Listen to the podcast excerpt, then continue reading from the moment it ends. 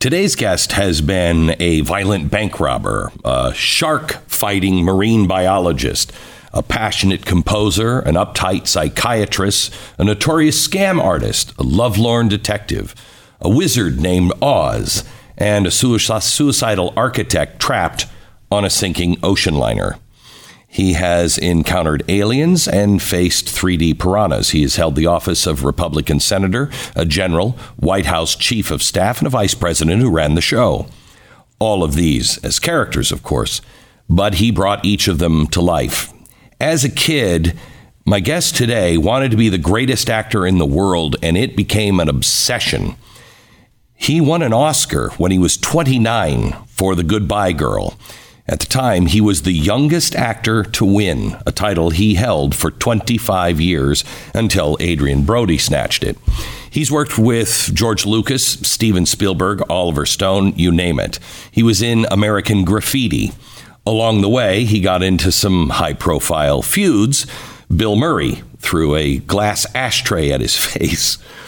But today, he is not here to talk about his Academy Award or his celebrity feuds, although I do have to ask him a few questions, uh, or his iconic roles in Mr. Holland's Opus and Jaws. He was never a Hollywood insider. He's here to sound the alarm, to protect the Constitution, to stir the healthy dissent, to protect the lone voice. He told me right before the podcast that I was the one who outed him in Hollywood. When I apologized, I didn't realize that. He said, No, no, no. This is one of the best things that's happened to me. He is a man uh, committed to nothing less than saving America. It has been his mission for the past few decades, and it is the subject of his new book called One Thought Scares Me.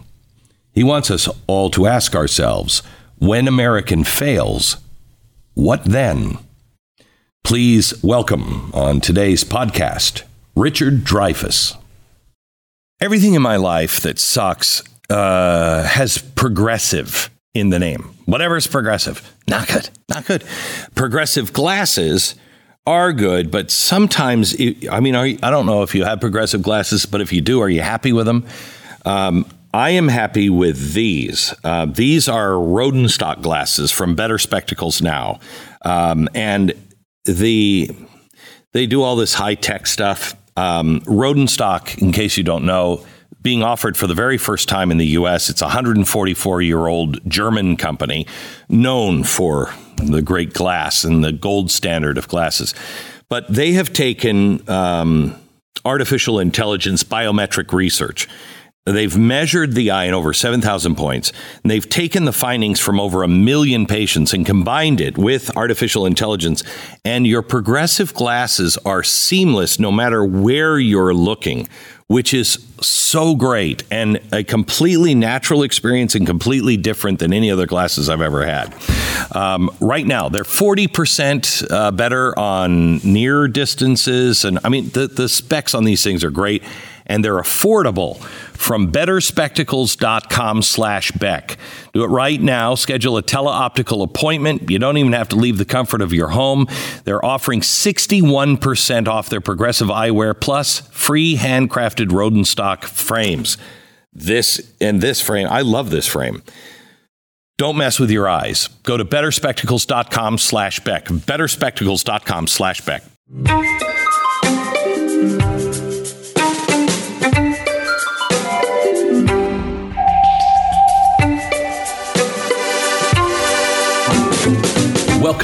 Richard. How are you? Hiya. I, I, ju- I just want to start with this because you probably haven't seen this well. Usually we slate the show, but we should slate with Steven Spielberg's slate, slate from Dr- Jaws. I don't Ah. know if you remember that. Well, it was originally named Jews. Was it? um, you know, we've we've spent just a few minutes backstage a few years ago. I don't even know how long ago, six, 2016, and we've spent maybe a half an hour uh, today before this. I don't know, but I I think if we lived next door to each other, we'd be friends. Absolutely. Yeah. Absolutely. Um, the idea that we wouldn't be friends is such a contemporary nightmare of Yeah. a country that it's But I don't mean like friends out of respect. I, I think you, we may disagree, and we'll find out on stuff. We may disagree on a few things, but you're rooted in the truth. You're rooted in history. You're not. It's it's very popular now to just dismiss history or miscast it and not care because you want it to bend your way. Uh, yeah, there are people who now think that opposing views are un American. They don't know that opposing views are entwined and threaded through the hmm. Constitution, the Bill of Rights, and what we show to the world we believe in. You know, there's a very simple thing, and it's these documents tell the world who we are and why or who we we are. want to be, who we strive to be. And we say, because they are works in progress, All right. it, they tell us who we want to be when we grow up. yes. Yeah. I mean, uh, I've often said, but we, we dismiss the Declaration and, and the Constitution now so much. But I, I'll, I'll lose my American, you know, ism or my love for America.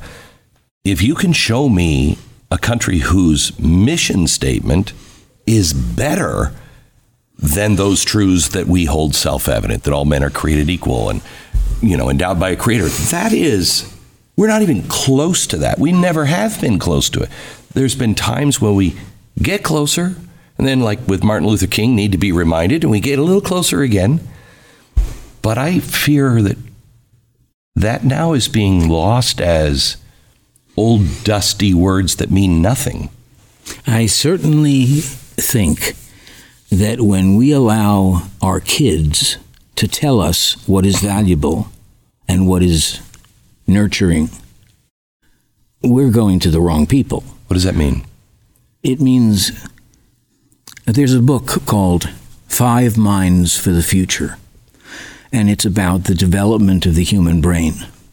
And basically, it says that there are a number of different kinds of brains that we can shoot for, but until you're in the fourth grade, you cannot conceive of abstraction. So you can't understand metaphor, simile, like that. And yet it's it's our obligation to get that young an audience to fall in love with their country. And so we created glory tales, and they are good for the kindergarten, first, second, and third grade. And in the fourth grade, they are armed to the teeth, and they know that Nathan Hale is a stand in for America, and that George Washington throwing the thing across the river is a stand in for America. So that when they start to learn the details, they're already in love. Right. When you hear of educators saying, uh, we're going to hold off on all of that until the university level, then you know not only did those educators last read the Constitution when they were in the third grade or fourth grade, but no um, university level child can understand the Constitution because they're built to be skeptical and cynical. right And that means you can't tell them to love their country. Right. They will give you this. right so you've got to get them in love with the Enlightenment values that the Constitution has. And you've got to get them in love with defending those things. and they have been gone from the curriculum for 50 years.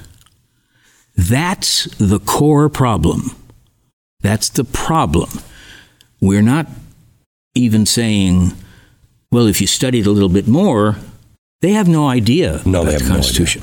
They have no idea about the Bill of Rights. No. None. And they think that the Republican or Democratic parties are on an equal level with the Constitution, and that is infantile and suicidal. So you wrote the um, you wrote the book. One thought scares me, and that thought is We teach our children what we wish them to know. We don't teach them what we don't t- wish them to know. what does that mean? It means that they've taken it out. They've taken civics out because we don't want you to be a participating citizen. We don't want you to be the child of that revolution. So, but if you look at um, if you look at what's happening now, it seems like all they're doing in school is training kids to be an activist. Oh, no.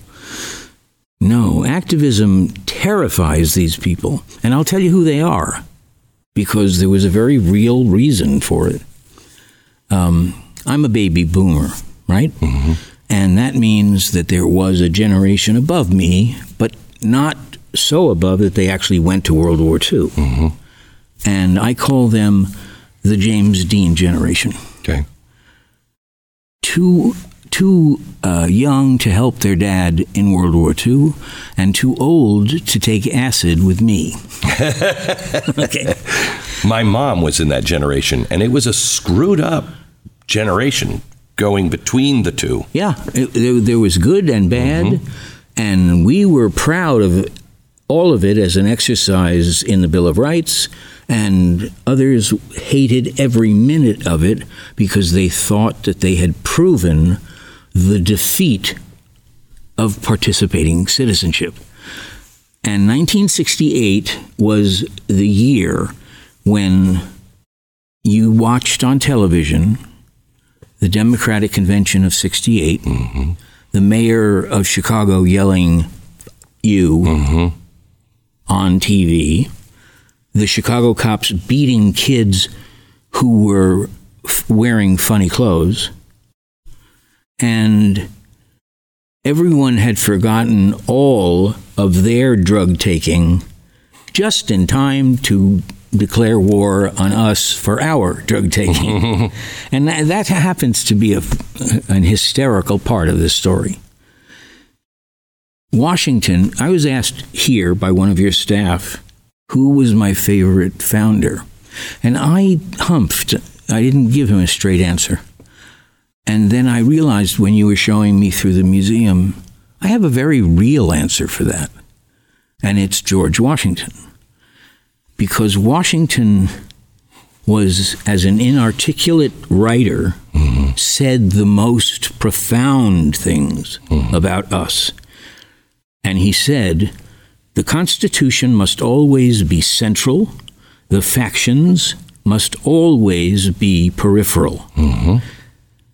And we live in the absolute Opposite. absurd opposition to Yeah. that. And we've actually had it removed long enough so that we have no muscle memory of it. So, I mean, we have destroyed our history. And, and may I say, Yeah. it happened this way. In 1971 and 2 and 3, those, those um, members of that generation were on school boards. That's the way they first became adults. And they were on school boards. And the first thing they did was to kill civics because they thought civics had caused the Democratic Convention of 68. And within 10 years, civics was gone from every school district in the country. And I mean the whole thing the knowledge of the birth tale of the country, the opposition to the way they did it in England, to the monarchy. We fired a king for fraud. Right. Wow. And the aristocracy. And we said, we will teach you that which you have never been allowed to learn. And that's when they started to come. And we dealt only with the poor. And we said, You learn these values, and you become American, there is no limit to what you will achieve. Correct. And that was a, a thing they'd been wanting to hear for 5,000 years. Right. And we have now forgotten it since the 70s. Back to Richard Dreyfuss in just a second. Uh, first, let me tell you about your heating bill. Heating bills are 50 to 200% higher than they were last winter. Uh, good news is, hey, we're going to get rid of all of the natural gas now as well as oil. Good heavens, what are these people thinking? There is a new heating technology, and it is being used by Eden Pure. It's called the Gen 40 heater. It is helping thousands of people save a lot of money on their heating bills.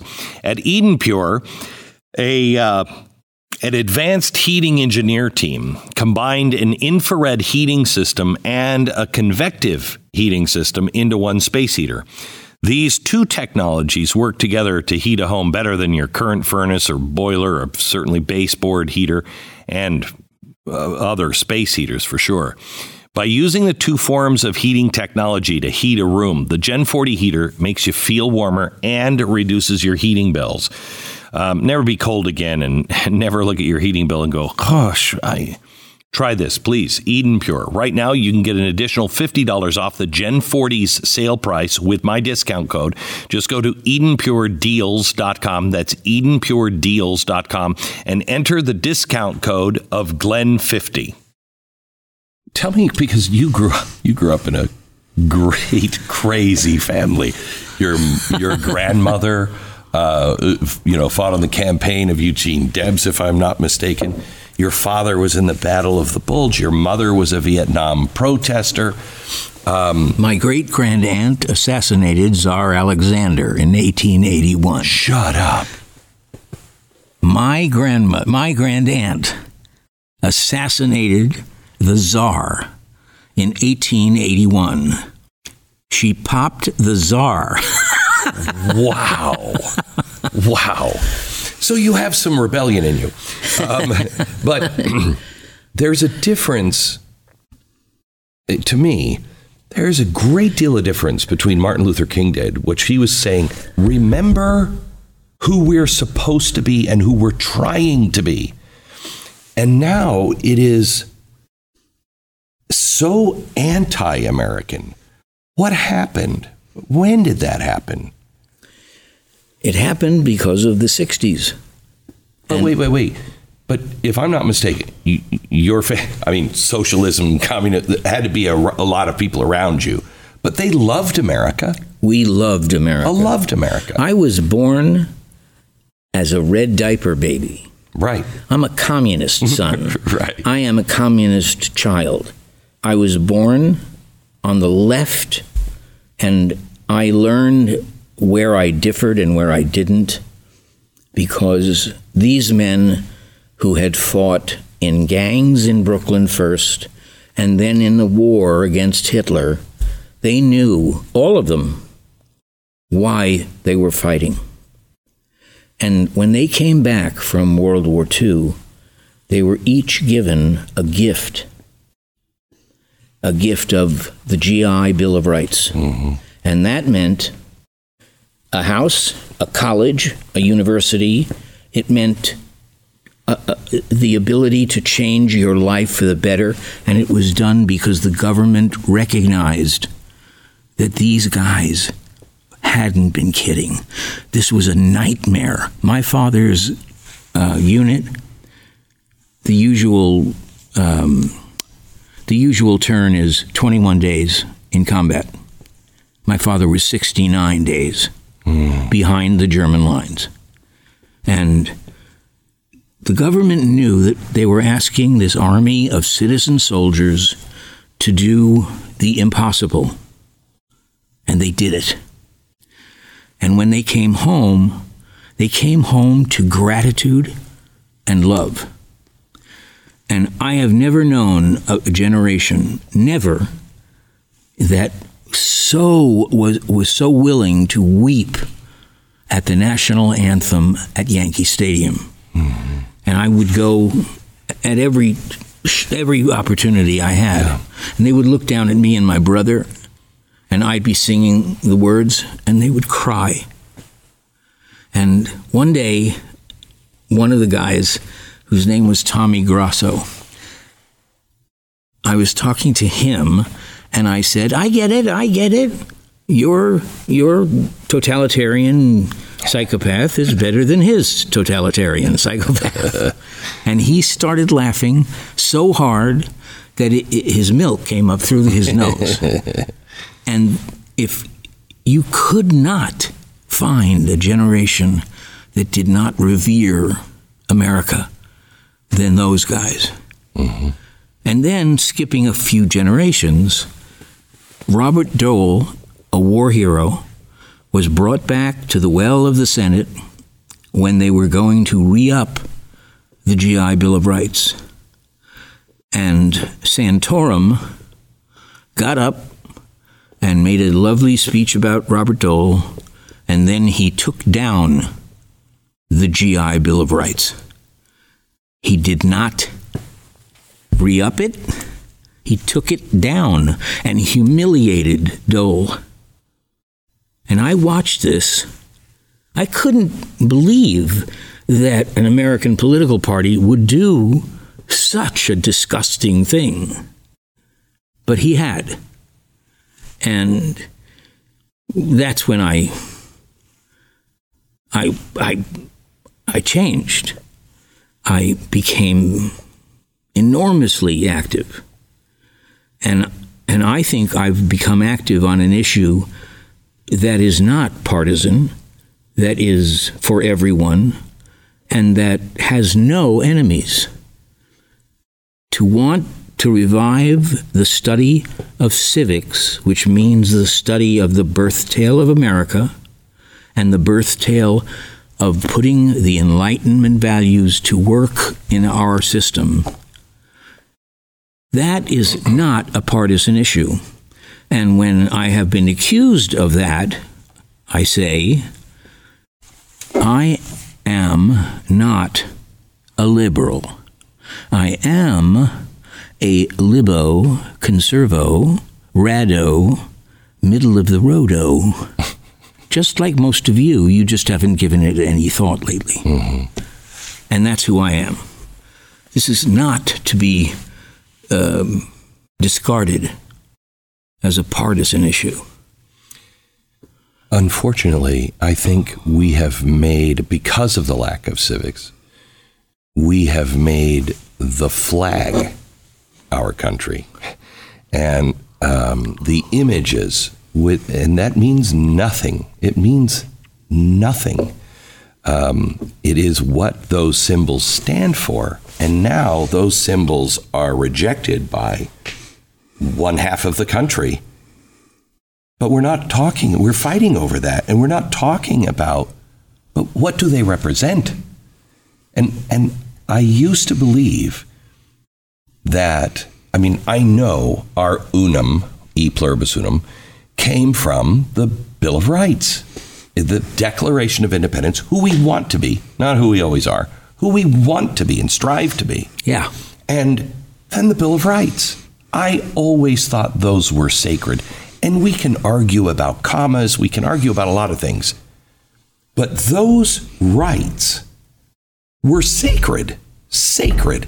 And there's a system to amend them. You know what I mean? Hey, uh, nobody even knows them anymore. That's right. We are violating all of them and all of the chaos of the world is happening because we no longer even know them, and those who do, uh, do reject them or ignore them. They've been um, the object of an argument for far longer than we know. Um, Oliver Wendell Holmes said no to Congress shall make no law, mm-hmm. and he he allowed uh, fi- crying fire in a crowded theater, mm-hmm. etc. And and John Adams, on his last day in office, passed the Alien and Sedition Act. I can't believe that somebody who was there at the beginning yeah. passed that. I mean, that's and, crazy. And that craziness was You n- are not allowed to speak against the government. Period. And this by one of the founders, one of the writers of the damn thing. And when um, Eugene Debs, my my grandmother was a witness to the Triangle Shirtwaist Factory fire. Wow. And it was because of what she saw that day 154 girls who hardly spoke English jumping, trying to fly out of the 19th story of the Triangle building. If anybody remembers the images from 9 11, very similar. Yeah, except there were bodies. Yeah. And, and let's stop on that for a second. They were so destroyed on 9 11, there was no body. But the No, no, no. The, the ones that jumped out, there were a few that jumped to their death out the windows. I don't know if you if you never saw that. I saw them. I saw them jumping up. I didn't know that they were. Yeah. But they didn't. The Yeah, thing anyway. was, 154 girls looking at the top, on the top of the building, like grand fiery goddesses, because their hair a- and the sunlight mm-hmm. created that image. They stepped off into nothing.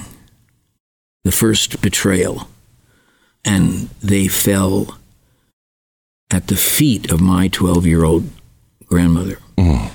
and 154 bodies. Wow. And she turned around and went to the Socialist Party headquarters and volunteered. Ultimately, she became Eugene Debs' private secretary. Hmm. At the beginning, she was just a volunteer, and uh, she heard Debs give a speech that said that Woodrow Wilson should not be uh, applauded because he had actually run on the platform, I'll keep your children out of war. And then the first thing he did was get us into it. Oh yeah. And he was denied his vote and given, I think, a life in prison.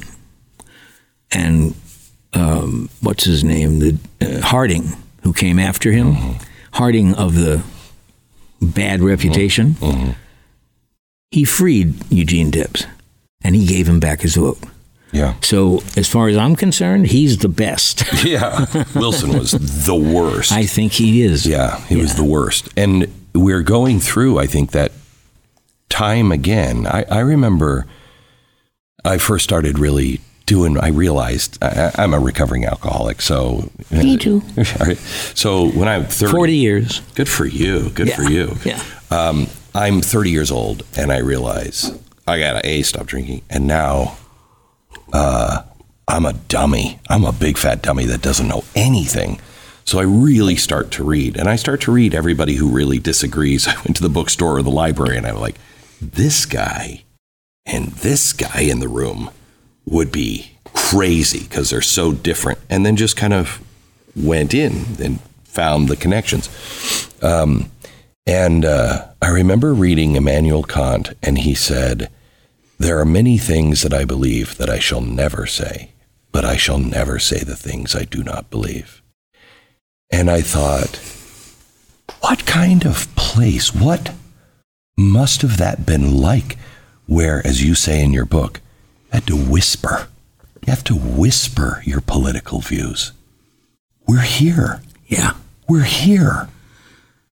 Yeah. That meant to those people who had been denied vividly any right to learn anything for 5,000 years, they heard this rumor on the wind that there was this place now across the Atlantic. And they didn't move right away. They waited almost 70 years. But when they heard that the ones who had left earlier were now mayors and policemen, mm-hmm. that's when they had to say, I will risk the lives of my children to get there. Before that, the only ones who went were adventurers and, Correct. and torturers. Correct.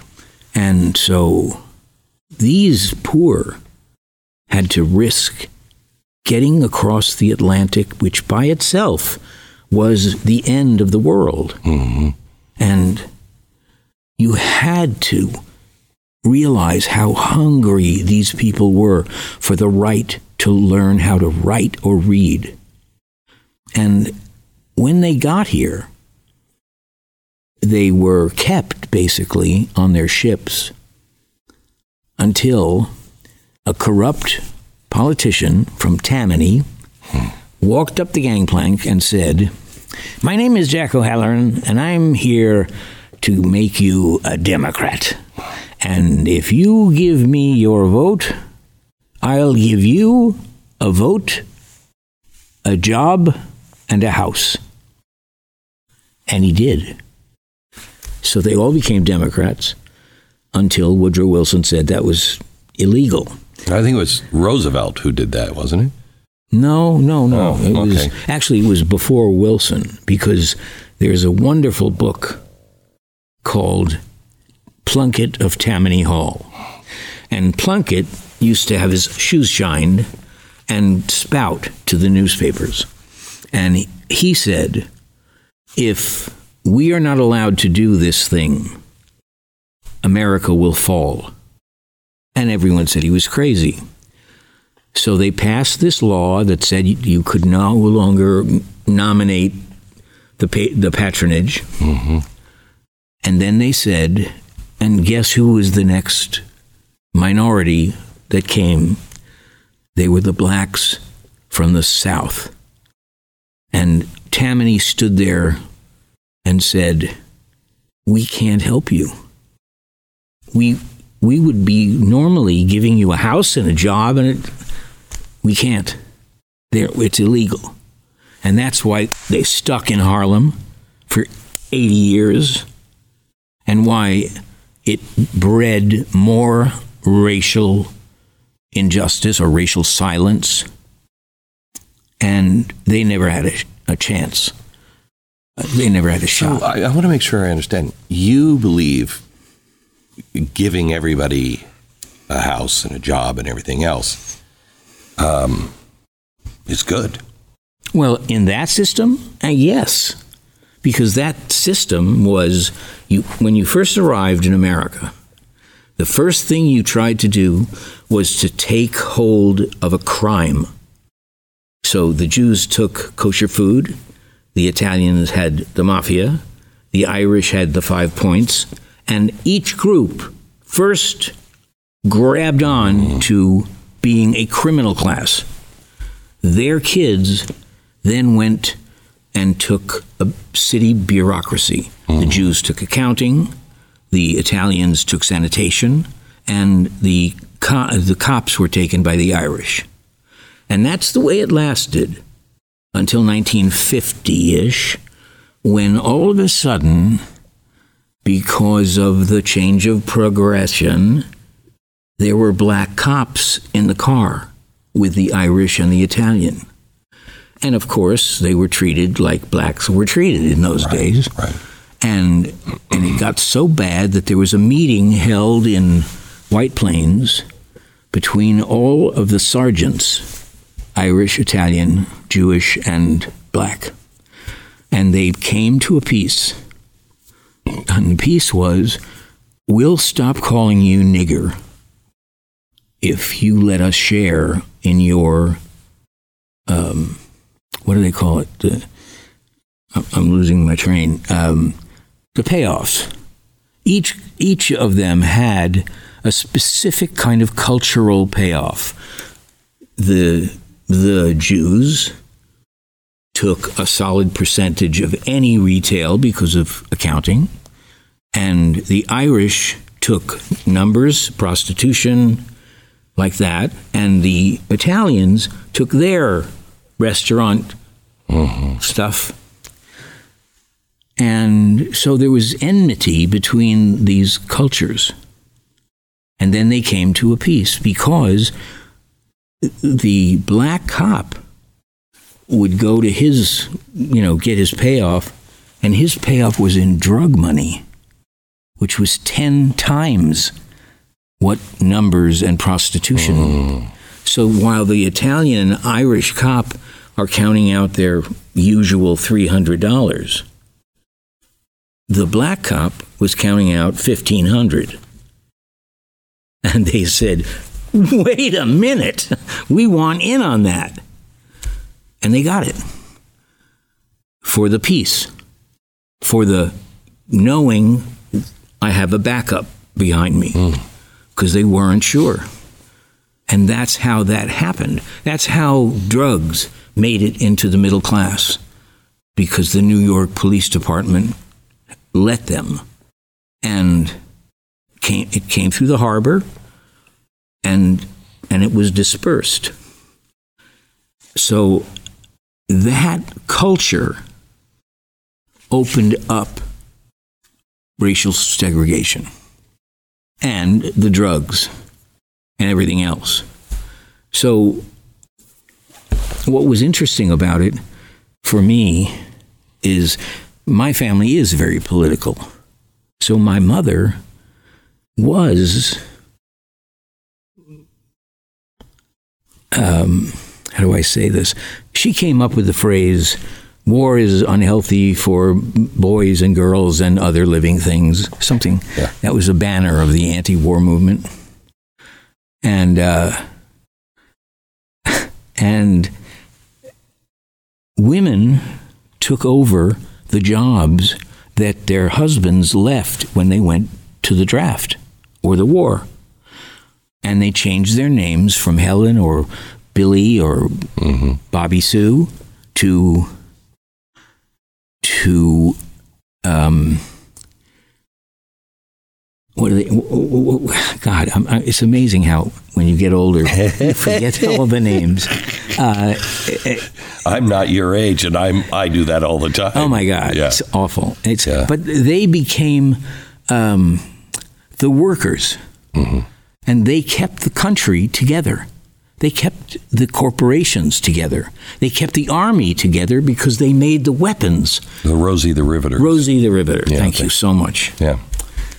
And then the big lug came home. And she had more conflicting emotions about Yeah. that because, given the gift of a week in bed, hopefully, he then turned to her and said, Thanks for keeping my job for me because I'm taking it back now Right. and she lost more self esteem at that moment than any other moment in history. She was just summarily dismissed. And she kept sane because of Mother's Little Helper. And that was opium. And that kept her going as long as she needed on the prairie and in the city. And So my, you're telling almost the story of my mother in a way. She was addicted to Valium, um, and it was because she could not settle in her mind her role. She wasn't a hippie, so she wasn't burning bras, but she wasn't the World War II, you know, pre World War Right. II girl either. So, what am I? So when she's lying next to her husband, she's actually feeling some of the strangest emotions that any mm. human ever had. She loved him. She worshiped the fact that he got back. And yet she wanted to take a frying pan and smash it over his head. Right. And that was Rosie the Riveter. And we gave her, or she took, this Mother's Little Helper, which from the prairie on, literally from the days of the immigrant wave, you know, populating the country, these women, knowing they had to face another winter with six children and no husband, got loaded. And they got loaded because they had to. And then in the 50s, they I the way I say it in the book was they put a little sparkle in the suburbs. You know, they just had to because they were they were told to get out but not told to go anywhere. So they sat and did nothing. And and they forgot, by the way, that they were taking Librium uh-huh. and all that stuff just in time to be angry at their kids for taking acid and, and marijuana. Uh-huh. So it was a hand down. It was a hand off. And I wrote, I used to write cartoons. And I wrote a cartoon, Comic strips or cartoons? comic strip. Okay, yeah. I wrote one which was the boy sees the car with his father in it weaving as it comes home. And so when he comes into the kitchen, he starts to kind of try to make him look better. And the father, being a little loaded, pushes him away. And they get into a fight, a comic strip fight, you know, with the, the cloud of discord. And they forget why they started this fight, but they're fighting. That generation is fighting. And they're fighting what? Well, he's telling me what to do and how to dress and what to how, how and what's valuable. They had to. Just like every other mammal on the planet Earth, they fought in the same way that every antelope fought the older antelopes. And uh, we weren't smart enough to realize that's what was going on. Hmm. So we thought it was a nightmare, when it, in fact it was just business as usual. Right. And all the times of tranquility, they were rare. We think that they weren't, but they were rare. Discord was was the norm. And when the fathers fought the sons, they thought they were fighting over drugs. They thought they were they thought they were fighting over um, well, the way I like to put it, everyone remembers that James Dean died. No one remembers the plot of Rebel Without a Cause. And the plot of Rebel Without a Cause is the story I'm telling you now. It is about no one listens to me. You're, you're, you're tearing me apart. The father, who is now upset and worried about getting a raise, couldn't possibly be the guy with the hidden pictures from the war holding a bowie knife in his teeth and ears of Japanese people. And they couldn't be the same one, but they were. And so they were totally confused when Marlon Brando was asked in The Wild One, What are you rebelling against? His answer was, What have you got? Hmm. And, and no one realized the profundity of all of this. This was real. They didn't know why, but they knew that they had to. They had evolution behind them. Millions of years of evolution was forcing this to be an issue. And that's why, no matter how good the civics was as taught in public schools, the, the television, which was a new and magic mm-hmm. technology, which, when turned on, hypnotized you. Mm-hmm. And advertising, advertising, Yeah. was relatively new in the in that form. They they um, didn't need a nanny. They were just plunked down in front of the television.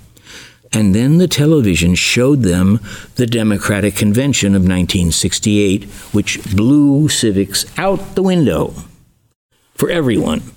So that in 1972, knowing that they couldn't get rid of it, they moved it from history to social studies up one flight and around the corner. And social studies became this gentle panorama of life in the USA, not a bring, bringing these questions to bear on our lives, which is what we did. That's why they call it a revolution. Right. And so, if let me say this And I say this better than I ever do in the book. This was a revolution, and that meant we turned all the virtues and all the values on their head all over the world. They either accepted or rejected. If you're going to run a counter revolution and take every one of those things out of the curriculum, it deserves the same noise, the same um, yelling and screaming and and uh, marches and parades that the original revolution had, and it didn't. It didn't have anything but silence. They took it out and didn't tell anyone. So we ran right through the 70s and 80s, and it wasn't until close to the turn of the century that anyone bothered to say, Oh, we're not teaching civics anymore. Mm. They still haven't. I have read every book. I have read every book about this subject that is written in English. So let, us concentrate on that for a second. What, tell me what civics is and and how to put it in back in to okay. our lives. Civics is the general name for the tools that can make you expert in thinking. They are how to think, not what to think, but how to think. Mm-hmm. And they teach things like clarity of thought, clarity of expression, mm-hmm. And history. And history cannot possibly be one version. Right. There's always at least two. Correct. And I, if I fantasize myself as a high school teacher, I say to my history class, there's always two versions. Always. How many kids here in this room have the same politics as their parents? Whatever number the hands show, I say, for the next semester, you take the opposite view on everything everything, every test, every question. And I'll know if you tank, and I will fail you out of this class. So that they've got to be exposed to the opposite view. Yeah. And that is that's why I started reading opposites and then moved in. Yeah. You you you're a paper tiger. You know nothing if you don't know. I mean my my my favorite teachers were the ones who you could never pin down.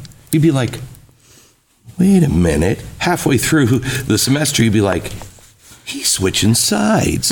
I think, he, you know, you think he's one way and he goes the other My way. favorite teacher, and I, I, I, I so regret that my being 75 makes it impossible to believe that she's still alive. Hmm. Mrs. Palmer was my history teacher, sixth, seventh, and eighth grade. Wow. She was a die-hard Republican. My mother was a die-hard socialist. Mm-hmm. I asked her once, why were you a socialist and not a communist?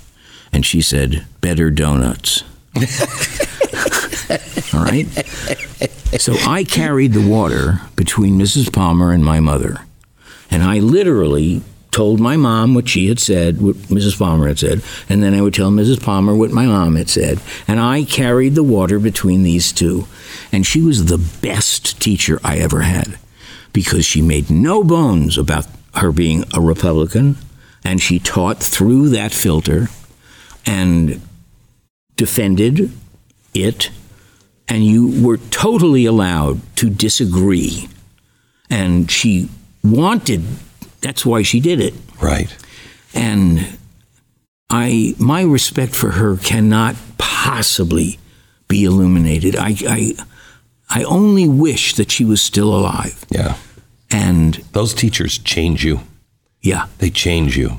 When they when you are presented with things you've never thought about and you're encouraged that I, I run from anyone who says, don't read this, don't watch oh, this, geez. don't run. Run. And how about this? My mom went to a very specific high school in Brooklyn, and she was teacher's pet. And one day the teacher told her, she said, Jerry, what's your, what's your last name? And she said, Robbins. What was it before it was Robbins? Rabinowitz. Mm. And she said, You're a Jew. And she was anti Jewish. But she was still teacher's pet. She still utterly respected my mom, but she was an anti Semite in the 30s. Wow. And you know, in the 30s, that's when the State Department was anti Semitic and turned Yeah. those children away. Yeah. And, and you had to respect the system that allowed the eccentricities of a teacher as long as they didn't try to make you into them. And they didn't. Yeah. I once called uh, Mrs. Wilcox, who was mm, a teacher of mine in the seventh and eighth grades, and I found her in San Diego, where I now live. And I found her because we used to make jokes that that San Diego was where Republican history teachers go to retire. but I found Mrs. Wilcox, Mm. and before she could say anything, I said. Mrs. Wilcox, you won't remember me, but I was a student in your class at Horace Mann Grammar School in Beverly Hills. And I want you to know that everything I have come to love in my life, I learned in your class. And she said, Thank you very much, and hung up. she went, Thank you very much. Click. Wow. She was the same person then as she was when I was her student. Wow. In the same way it matters how you vote, it matters how you spend your money. Vote with your wallet. Every chance you can, you need to buy American. And that's really hard because some things will be like, oh, assembled in America, made in America. But uh, like this pen, I doubt any of it was made in America. But maybe one part is look, we need to start making quality products again. And I mean start to finish. There's a company out there that I'm so proud to have as an advertiser. It's Grip 6. With Grip 6, you're getting the true American experience, products that you can count on. Now, their belts, wallets, their wallets are great, their socks. When you buy just, let's say, their socks, you're supporting American ranchers who raise the specially bred sheep that produce the modern wool that is unlike any other, very stretchy. It's, I mean, it's really great.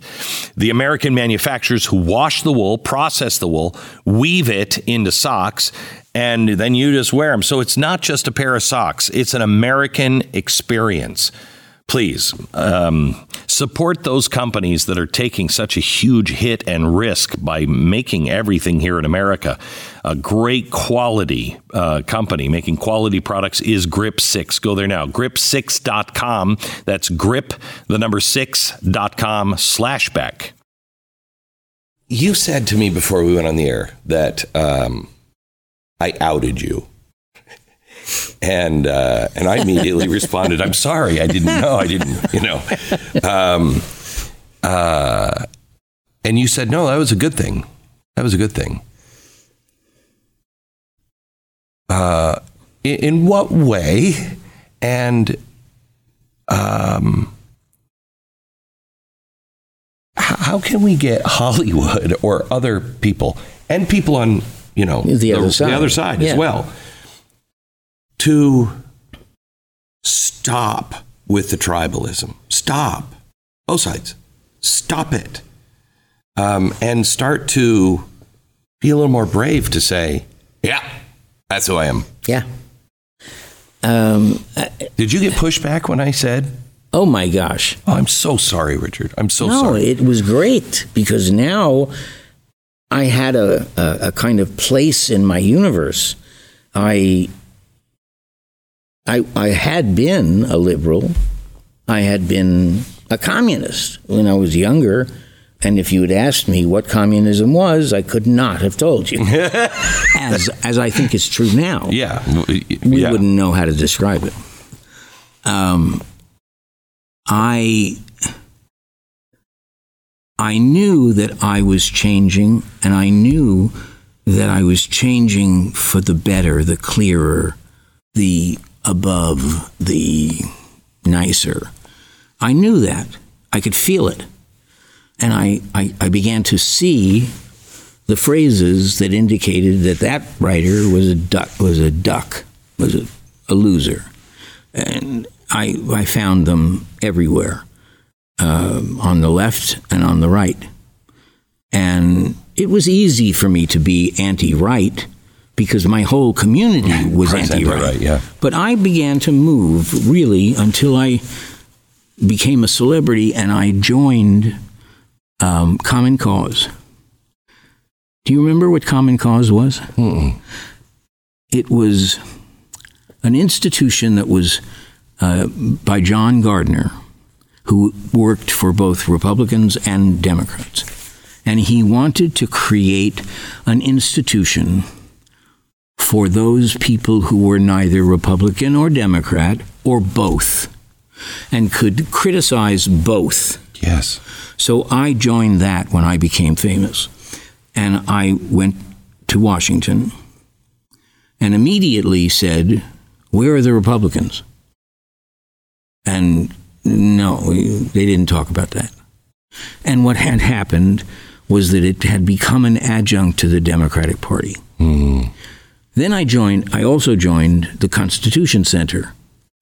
And I spent 10 years on the Constitution Center board saying, where is the honest history instead of the safe history? And they were really the right wing version of Common Cause.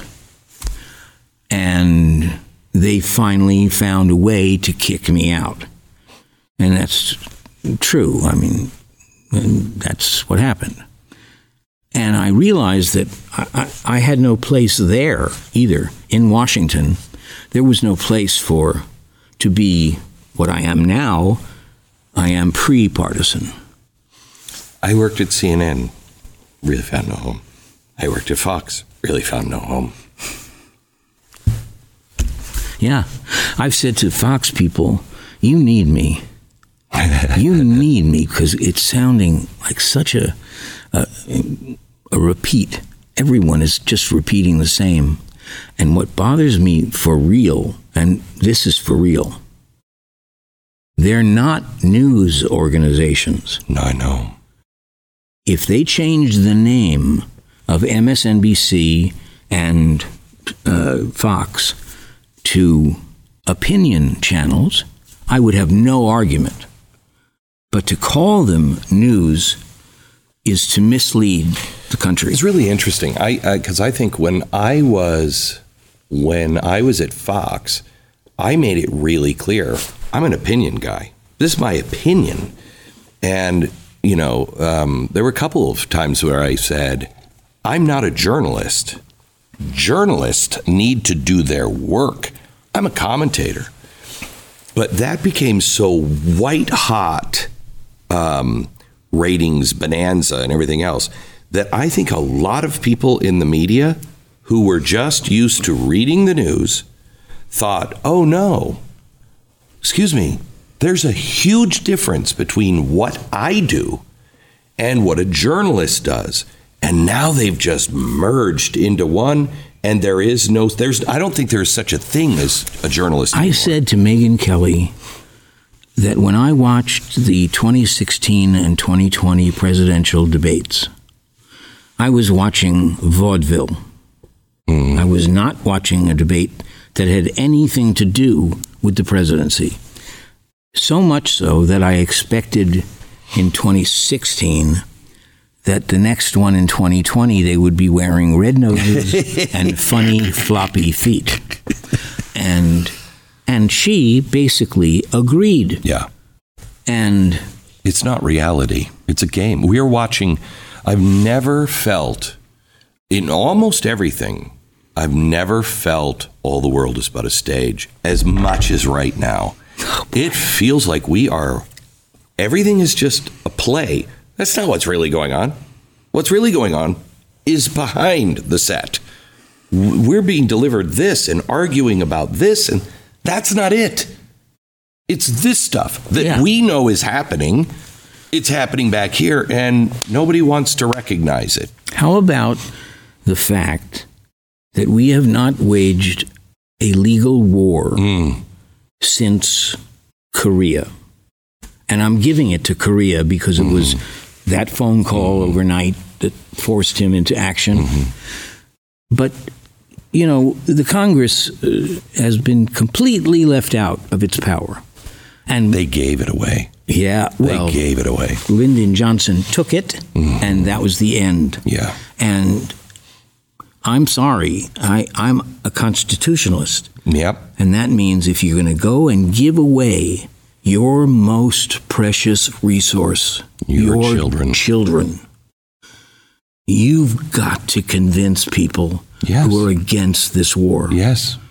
And that doesn't mean, in my opinion, it doesn't mean that the president, because of the way things are today, we could be dead in 12 minutes. It doesn't mean the president doesn't have some leeway to take some action until Congress can get their crap together.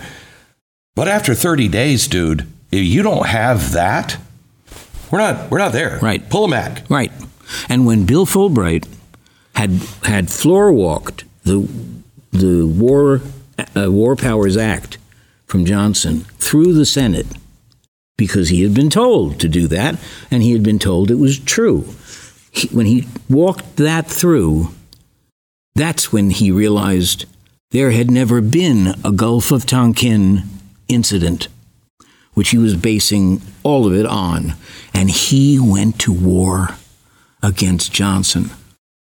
And that's why the war was papered over with investigation and, and uh, committees and committees and committees until the President of the United States and the Defense Secretary were hidden in the Oval Office at 2 o'clock in the morning designing airstrikes they were so hugely fought. And I felt so sorry for Lyndon Johnson because I knew Lyndon Johnson wanted to compete with only one man, and that was FDR. Because to him, FDR was the be all and end all. Mm-hmm. So he tried to wage a war and fight the war on poverty. And sorry, Lyndon, there's not enough money in the printing press to do that.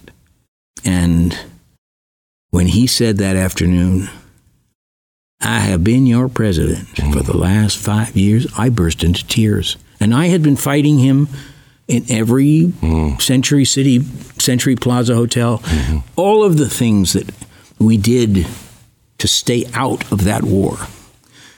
And and I heard Eisenhower's speech. I did not hear it then. I heard it many The many- military industrial complex. Yeah.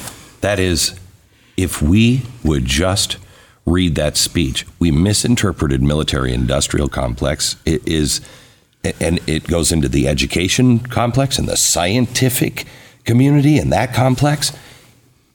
That is the merger between big money, big tech, big science, big war, whatever, all of that working with the government and providing the answers that I don't those in think power you want. can name an institution in America that has not been thoroughly corrupted. I don't think so either. Education, Yeah. the courts, mm-hmm. the media. These are all these are all now victims of money, of profit. And when I was And and greed and power. I mean, individuals Well, who just greed wanted is money. Yeah, yeah. And so I live in San Diego, sorry. And in San Diego, it's it's a doctor's town. I mean, yikes, there are more doctors in San Diego. And uh, someone was sick in my family, and we went to a doctor, and I noticed his business card, and it said on his card, concierge medicine. And I said to the doctor, Do you know what this says? He says, What?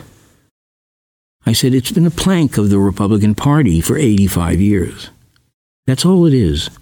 And what they did to achieve it, because it's on the card, pay more, get better service. Now, that means that they took the obligations of a doctor, which are known to everyone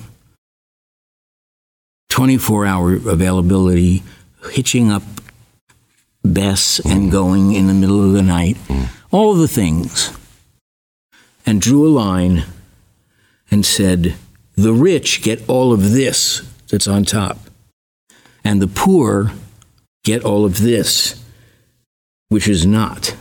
And I watched them mistreat my own mother in law, who spoke no English, when she tried to use the bathroom in the doctor's private office. And a nurse in the office literally held her out of the bathroom until my wife, and you don't screw around with my wife. I know. I know. Okay. I know. she she eviscerated that nurse and and more power to her we have forgotten the politeness Yeah. we this is hard to say but when uh, hotel people get my wife and I in a hotel they will be rude. The normal thing is to be rude until they find out that the guy is a movie star. And then they become obsequious. And what you learn in school, called civics, is, among other things, civility, which cannot be learned in any other way. It's not handed down through the bloodline. It is not just politeness, it is the oxygen that Republican democracies require, or else they'll die. And that's more than politeness. And when you realize we have now been raised without charm school or civics or civility for 50 years. And that means that every person who works in a doctor's office or in retail or anywhere else has the right to mistreat you. I remember, I'm old now. I'm an old Jew. And I remember what it was like when you dealt with uh, Macy's. Mm-hmm. They would say, We don't have it, but if you go down the block, mm-hmm. you'll get it at that mm-hmm. store. They're not allowed to say that anymore. They don't say that anymore. If they don't have it, It doesn't exist. it doesn't exist. And bust and how about let's give immigrants who've just arrived within the last 80 hours a cab a cab to ride uh, to to run. He doesn't know what Madison Avenue is, much less where Central Park is. Right. And that's just nonsense. That's that's crippling the country. I have lived since my graduation from high school in a spiral of decay. I have only known politics to become worse and live off distraction and denial. When first there was Willie Horton, then there was the flag uh, amendment, and each presidential election was decided on hot air. That's since I graduated. And no attempt has been made in any other way to teach civility and to teach kindness. And I would say the it's uh, gasoline on the fire is social media. Oh, yeah. Yeah. Yeah. Because there's no payoff. in teaching what the churches used to teach mm-hmm. and now are, are a joke. Mm-hmm. All of them. Eh, you said it earlier. Every institution yeah. has either been corrupted or betrayed its position. Yeah. Final segment with Richard Dreyfuss here in just a second. Let me tell you about Home Title Lock. If actually I'm not going to, here's a here are the words of a former guy who was a criminal uh, and uh, turned his life around, but this is how he would steal people's homes. Listen. Nobody thinks that I can take their house and borrow against the house. Oh, no, I have title insurance for that. No, it's in my name, or he would have to get some special document. They would call me. You know, nobody's calling you. After I've stolen the title, borrowed against it, or sold the property, or done whatever I've done with it, it's 60 to 90 days to even figure out that they're the victim of this crime. You know, by that point, you start getting foreclosure notices, and you realize you've got four mortgages on your house. Not only that, you don't even own your home anymore. It's not even in your name. The whole world is changing so rapidly. In five years, it'll be completely different than it is now. And this is completely different than it was 10 years ago. Um, you need to keep up on these things to keep your home title safe so you don't lose your house. Go to Home Title Lock. This is all they do. A little prep work now may save you a ton of trouble. Home title fraud growing two and a half times faster than credit card fraud. So I want you to go get a free um, title search. Make sure that you're home hasn't already been stolen by somebody, just go to hometitlelock.com, use the promo code radio, register your address, get that no obligation home uh, title report. about a $100 value. You get it free. Hometitlelock.com, promo code radio. We are so over time. Can I can I just tell you one thing? There are only two performances that have ever stuck with me. Um, that I actually wanted to watch the Oscars because it mattered to me. and your performance in The Goodbye Girl, when you are drunk and you, I can play this role, and you start reciting Richard III. Thank you for that. It was one of the greatest performances. Thank you. Thank you. I, have to tell you that I'm an actor. I'm walking up Broadway, and a Serbian grandmother walks up to me and says, Thank you. That's the best thing I could possibly get. And that means I, I, I was successful. And I could talk for years and years about the nobility of acting.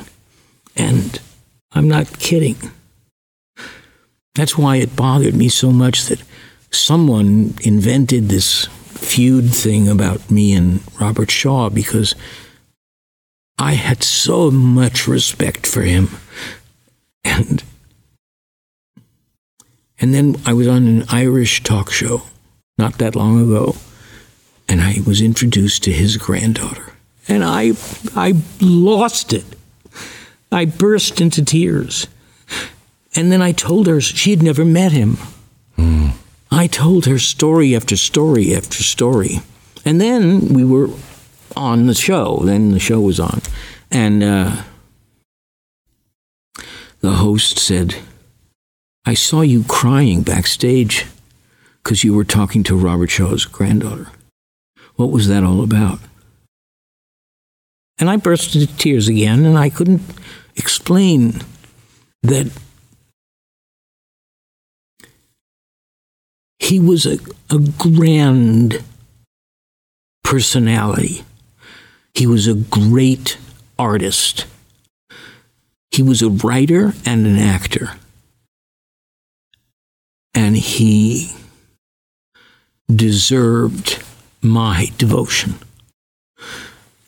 And one day he said, I know, I'll play. I'll play Claudius to your Hamlet if you play the fool to my Lear. And I said, You got it, but not for 10 years. And he said, Why? I said, Because you'll burn me off the stage. That's why. And I- that's what we were planning. Well, Why does, when I said that to you, what is it? Because I, I understand the Shaw story, but when I said that about the Goodbye Girl, why does that impact you? And I'm, I'm asking for a selfish reason because I'm, I'm 60 now and getting to the age where you kind of, you know, you look back at everything, you're like, what was really worth? So I'm wondering, what, what was that? the honest truth is I bet money against myself when people said I would be nominated for a film called The Apprenticeship of Duddy Kravitz. And I knew I wouldn't be, and I made money. And then I was told I was nominated for The Goodbye Girl, and I asked, who else is nominated? And when they said Richard Burton, um, Marcello Mastroianni, uh, uh, Whoever. whoever, Yeah. Woody Allen, and uh, I said, I'm going to win. Because I knew what their stories were and where their, they were perceived in the, by the Academy. And I won a fortune. And the next year, I won a lot of money, really, because I asked, Who won Best Actor last year? and I was the answer. No one got it. That's what the Oscars are. They're a fun night. And that's all. Yeah, the, but the Oscar is, it, it wasn't. That's why I said there's only two performances. One was Peter O'Toole in my favorite year speech he gave at the very end. That is, ah, I just love it, and it he it just comes alive. I'm going to kill you right now Why? because when I, my series, which was The Education of Max Bickford, the story of a professor, and it was an, an adult story. Every week was an adult story. CBS called on the day and said, We're not picking you up. And I laughed, I joked, because I thought they were kidding. And then they made themselves clear. And I said, Peter O'Toole wants to play second fiddle on every episode of the second year. Wow. And they said, "Fuck Peter O'Toole. Oh my gosh. And I went nuts. You know what it means to have Peter O'Toole. I know what that means. And they said, Peter O'Toole.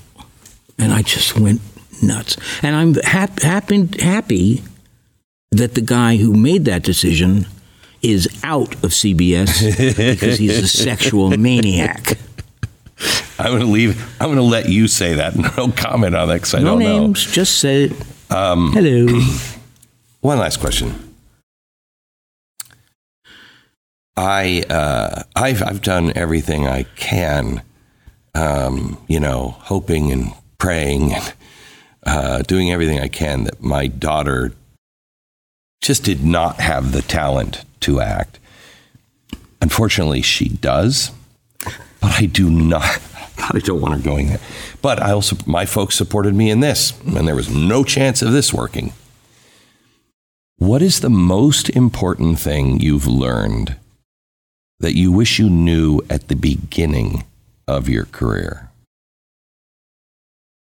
I don't think anything could have been told to me that would have persuaded me away from it.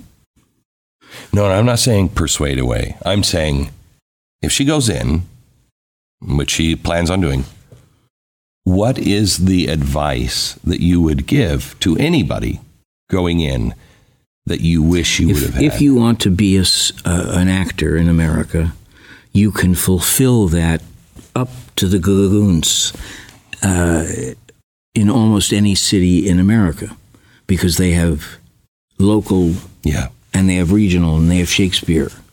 But if you want to be a movie star, then you have to go to LA or New York. And those are rough, rough towns. And we don't live in LA because in, in 2004, I retired and went to Oxford for four years mm. to learn this subject of, of um, civility. Civility and civics and the damage being done to my country. Mm-hmm. And I gave up something I loved and had loved since I was nine years old, only for something else I loved as much, which was saving my country. And I firmly believe that if we don't revive the study of civics, we will be dead before 2050. We'll have the same name. Long before and it'll be um, a nightmare. So, I had led a blessed life, and I gave it up for a blessed life. And I think, uh, I think that this book is not perfect, but boy, is it Richard. And it it, it infuriates me that people don't understand what this place means, what an advance on human progress this country is all about, and how quickly we can abandon it without, without a second thought. I once said that you, you we hold this pearl in our hands, and then we think, eh, who cares? And we toss it away, and it lands at the top of the stairs, and we trip over it, and we fall down through this state of constant decay until we reach Donald Trump and and the the cheapening of every great thought and every great move that we gave to humanity. And it just kills me. It's beyond my ability to comprehend why people who are in a position to burnish our reputation make it filth choose to make it filth. I just don't get it. May I say, I don't know of somebody that is as accomplished as you, who is as different as you, that I've I, I, I walk away with profound respect. You are a remarkable, remarkable man. Thank you for loving your country so much. Thank you.